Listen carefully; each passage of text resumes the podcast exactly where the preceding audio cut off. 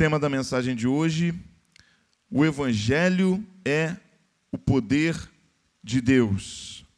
O Evangelho é o poder de Deus. Romanos capítulo 1,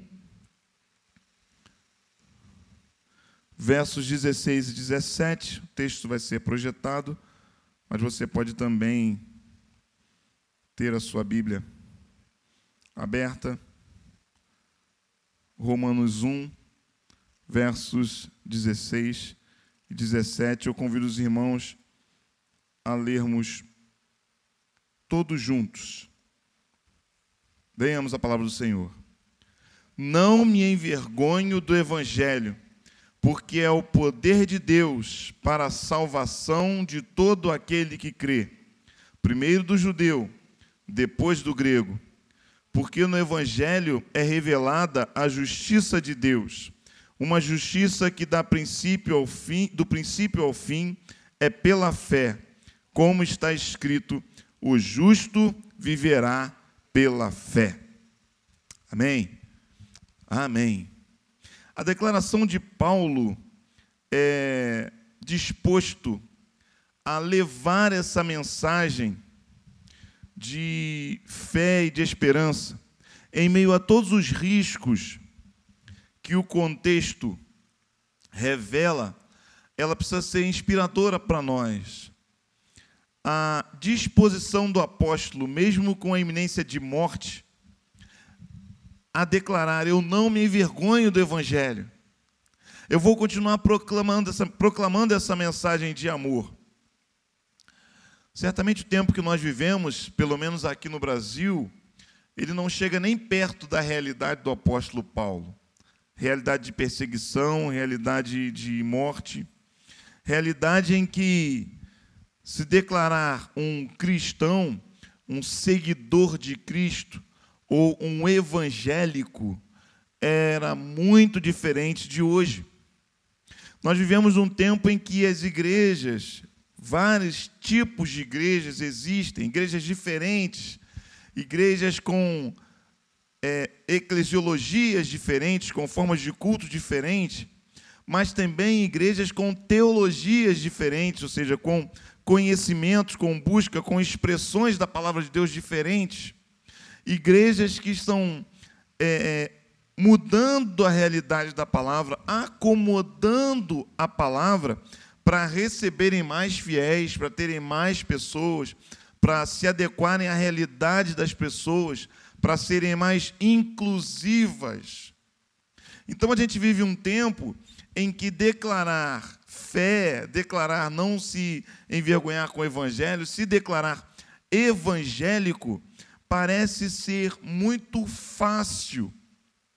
Fácil porque, de alguma forma, o evangelho está sendo facilitado, distorcido para ser facilitado para acesso às pessoas. E é por isso que nós aqui temos pedido a Deus durante esses 21 dias de oração para que Ele nos oriente, para que Ele nos mostre aquilo que Ele quer, para que Ele nos ajude neste tempo a entender a vontade dEle, crendo que essa vontade está revelada na palavra dEle. E ela não precisa ser distorcida para alcançar as pessoas ela deve sim ser contextualizada para alcançar as pessoas, mas nunca distorcida. E isso para nós é um grande desafio. Entender que a palavra tem uma essência e essa essência não pode ser mudada, mas que a forma de apresentação dessa palavra pode sim ser ajustada à realidade cultural, à realidade atual. Isso sim é possível, é bíblico. O próprio apóstolo Paulo faz isso, né? Quando ele chega ali é, diante de tantos deuses no Areópago e ele diz, pega ali como oportunidade de pregação do Evangelho um altar a um Deus desconhecido. Então ele diz: opa, peraí, existe aqui um Deus que eles não conhecem, que eles não sabem quem é, mas esse Deus já teve um evento aqui, esse Deus é um Deus que já teve uma atuação, e por que não aproveitar essa expressão de um Deus desconhecido para anunciar que existe sim um Deus verdadeiro, um Deus todo-poderoso? Então, esse aproveitar da realidade da cultura, esse aproveitar da, da realidade atual para que haja a proclamação verdadeira do Evangelho é vivo, é importante, é possível. O que não é possível, o que a gente não é possível, mas a gente não pode fazer, é acomodar, é alterar a verdade revelada no Evangelho para trazer e aproximar mais pessoas de um falso Evangelho. É por isso que cada dia eu tenho buscado mais conhecer a palavra e levar essa igreja a conhecer mais a palavra e se aproximar da palavra, porque existem textos que são de difícil interpretação. Mas a maioria dos textos que são bases para a nossa, para a nossa teologia, para a nossa fé, são textos que nós podemos compreender de forma muito clara e vivenciar. Por que, é que eu estou falando tudo isso? Estou falando tudo isso porque nós vivemos um tempo em que as coisas estão mudando. E a mudança do mundo tem gerado constrangimento àqueles que querem ser fiéis, àqueles que querem é, é, viver a realidade do Evangelho, porque a distorção ela é, é, é tão grande que nós vemos pessoas constrangidas a viver o errado e não o certo. Por isso nós precisamos assumir uma postura diante de Deus de homens fiéis ao Evangelho, fiéis à palavra de Deus e que creem no poder do Evangelho e continuam proclamando esse Evangelho.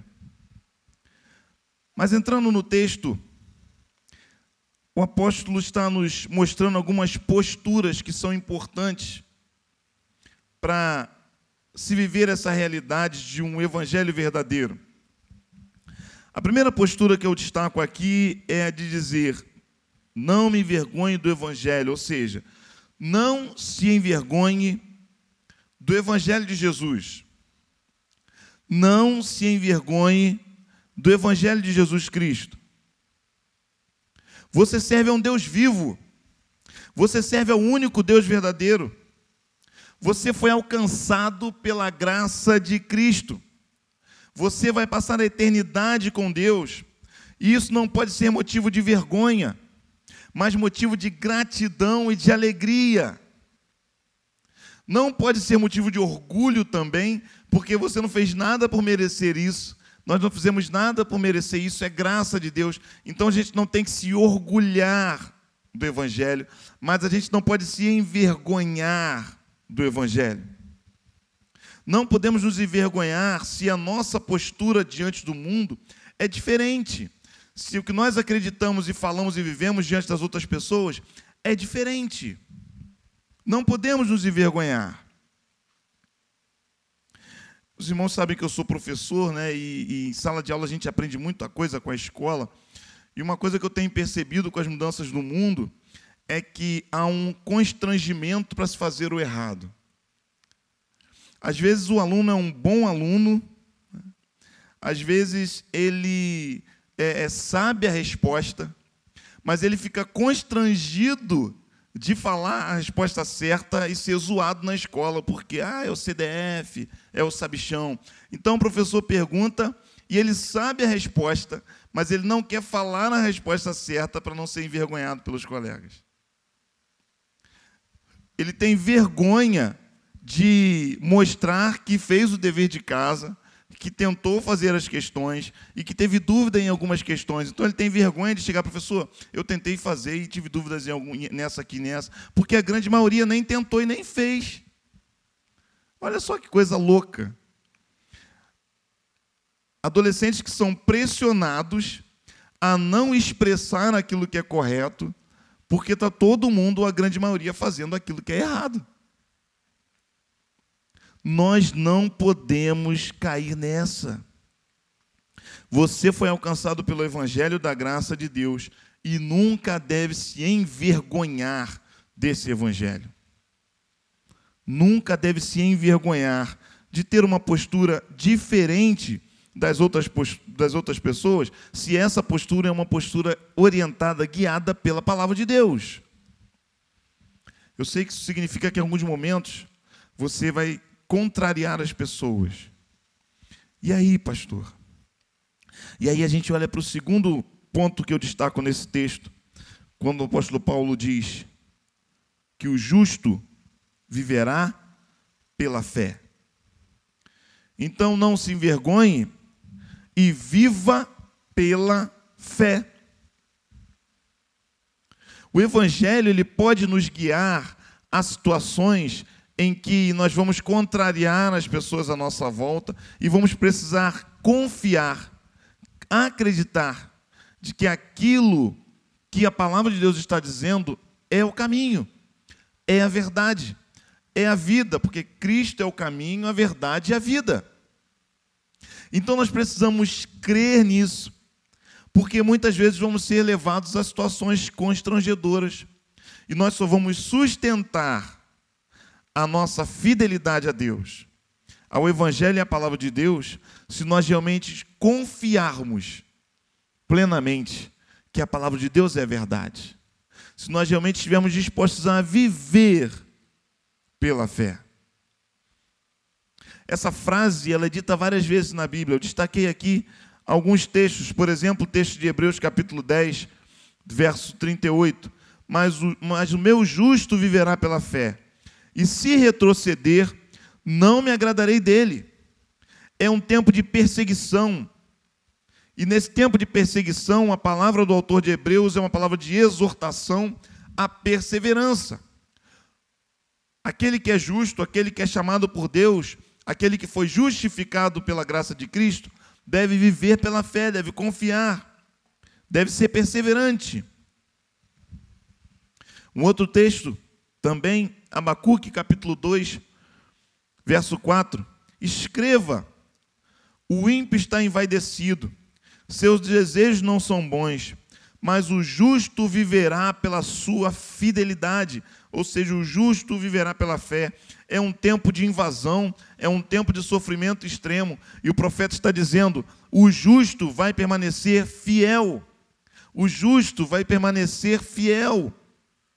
A fidelidade do Senhor é cobrada a nós nesses tempos difíceis. Gálatas 3:11. É evidente que diante de Deus ninguém é justificado pela lei, pois o justo viverá pela fé em tempo em que as pessoas estão tentando se justificar diante de Deus por aquilo que fazem, pelas suas atitudes, por, pelo aquilo que agem de acordo com a lei, mas não há fé em Cristo Jesus, o apóstolo diz: o justo não caminha apenas por aquilo que ele acha, não confia naquilo que ele está fazendo, mas tudo está baseado na sua fé em Cristo Jesus. O justo viverá pela fé. Se você voltar ao cenário de Romanos que nós lemos, o cenário do apóstolo Paulo é um cenário de depravação. Se você continuar lendo o texto, do verso 18 até o verso 32, você vai ver que é um cenário de depravação, é um cenário de idolatria, é um cenário de impureza sexual, e é nesse cenário onde as pessoas estão se inflamando e se entregando aos seus desejos carnais, que o apóstolo Paulo está dizendo: o justo viverá pela fé. Então, meu irmão, não espere uma vida tranquila, porque a vida do Evangelho é um viver de fé. E a nossa fé é provada diante das circunstâncias adversas, como aconteceu com o apóstolo, como aconteceu com o profeta, como aconteceu nesses textos que nós acabamos de ler. Então não se envergonhe do evangelho e viva pela fé. E viva pela fé. Por que isso? Por causa de uma terceira postura que nós precisamos ter. Crendo que o Evangelho é o poder de Deus para a salvação de todo aquele que crê. Anuncie com poder a verdade do Evangelho. Anuncie com poder a verdade do Evangelho. Quais são as estratégias que temos para anunciar essa mensagem? Estamos aí num tempo de oração, de busca da presença de Deus, de perguntar para Deus, Deus, o que, que o Senhor quer que a gente faça para alcançar as pessoas, para levar essa mensagem de amor e de esperança para os prédios, para a comunidade, para outras cidades, para o mundo. E chegamos a esse texto em que o apóstolo Paulo nos mostra que o Evangelho é o poder de Deus. Então nós precisamos do poder de Deus. E o poder de Deus é algo que deve inflamar o nosso coração e mudar a nossa realidade. O poder de Deus deve fluir de nós para a nossa expressão disso para as outras pessoas. Pastor, como é que a gente pode ser revestido desse poder? Como é que a gente busca esse poder? Como é que a gente alcança esse poder? A gente alcança isso com uma vida de intimidade com Deus. A gente alcança isso com disciplinas espirituais. A gente alcança isso tocando o coração de Deus e abrindo o nosso coração e permitindo que Ele toque o nosso coração também. A gente alcança isso com uma entrega total.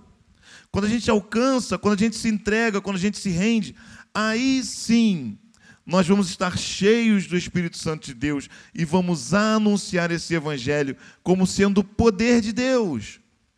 Poder de Deus para curar, poder de Deus para libertar, poder de Deus para transformar a realidade de famílias que estão sendo destruídas. Poder de Deus para pegar pessoas da rua que não têm nada, que acham que a sua vida é um lixo e transformá-las em servos do Senhor, em pessoas que de forma ousada vão estar levando essa mensagem de amor e de esperança.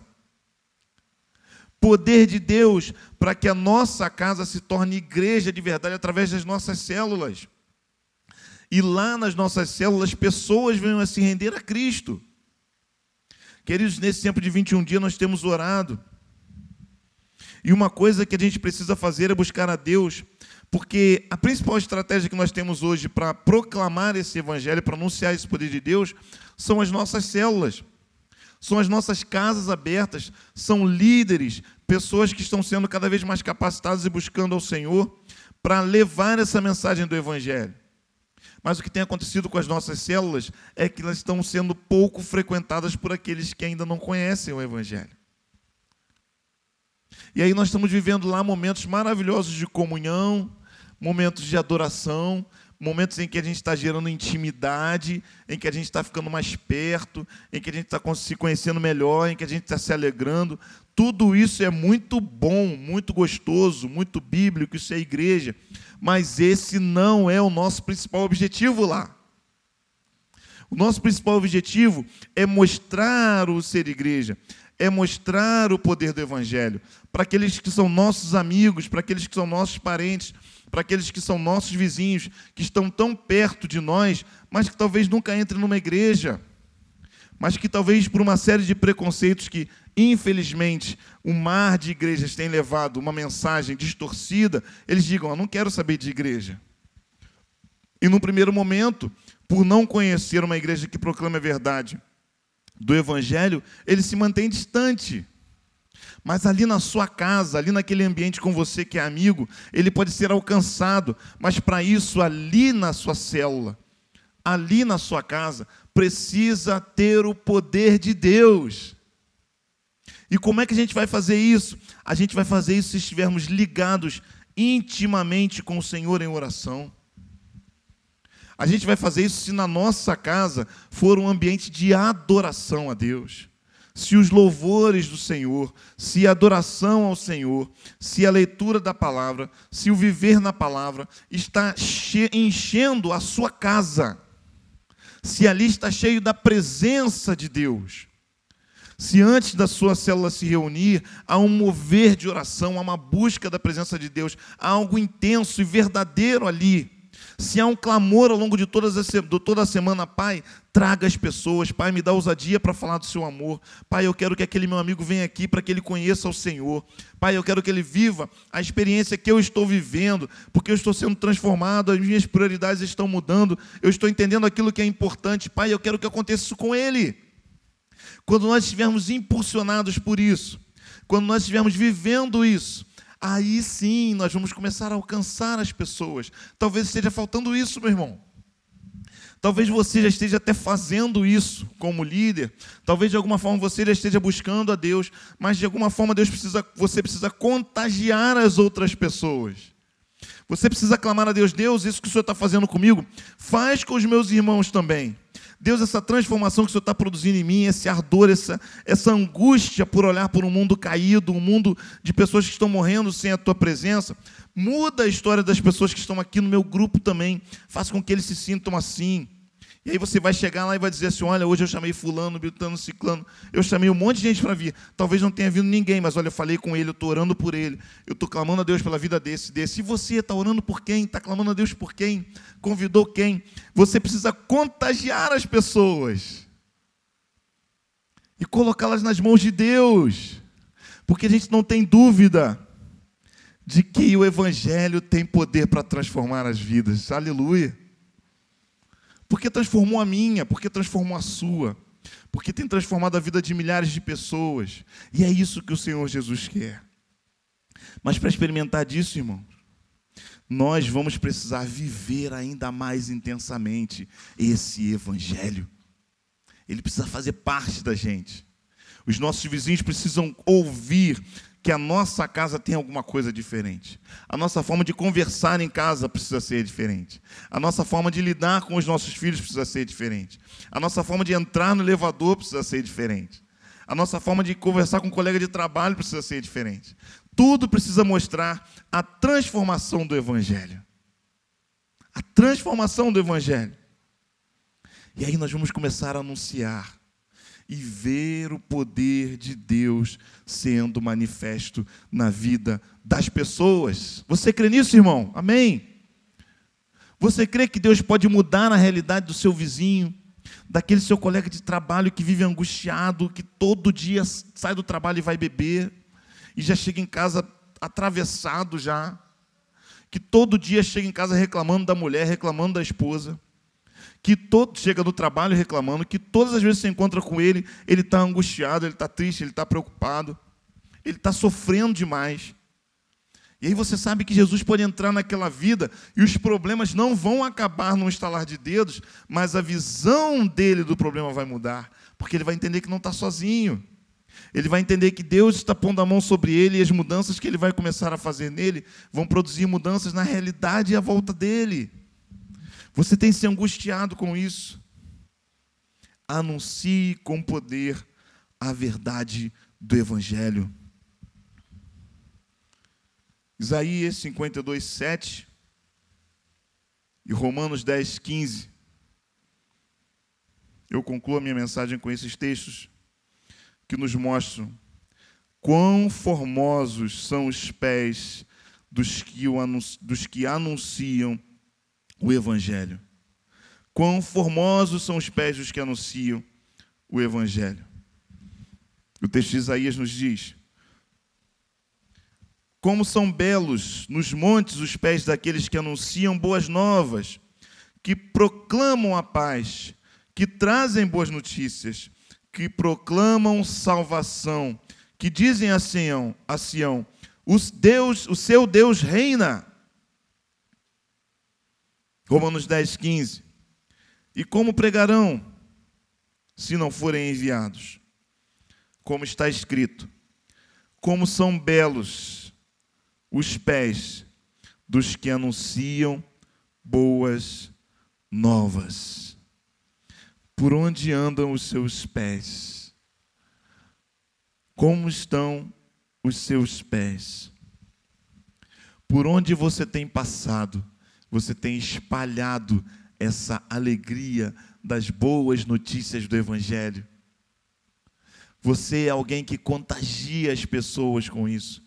Você é alguém que tem visto vidas ser transformadas por isso. Nós vamos orar, oremos agora, para que a chama, o poder, o desejo de proclamar o Evangelho pulse em nossos corações. Para que a gente saia daqui incomodado com esse mundo para que a gente não saia envergonhado, para que se de alguma forma a gente tem se escondido, a gente peça perdão a Deus e diga: Deus, eu não me envergonho mais do Evangelho. Porque eu vou viver pela fé. E porque os meus pés são belos quando por onde eu passo eu anuncio boas notícias. Louvado seja o nome do Senhor. Feche seus olhos, fale com Deus. Vamos orar.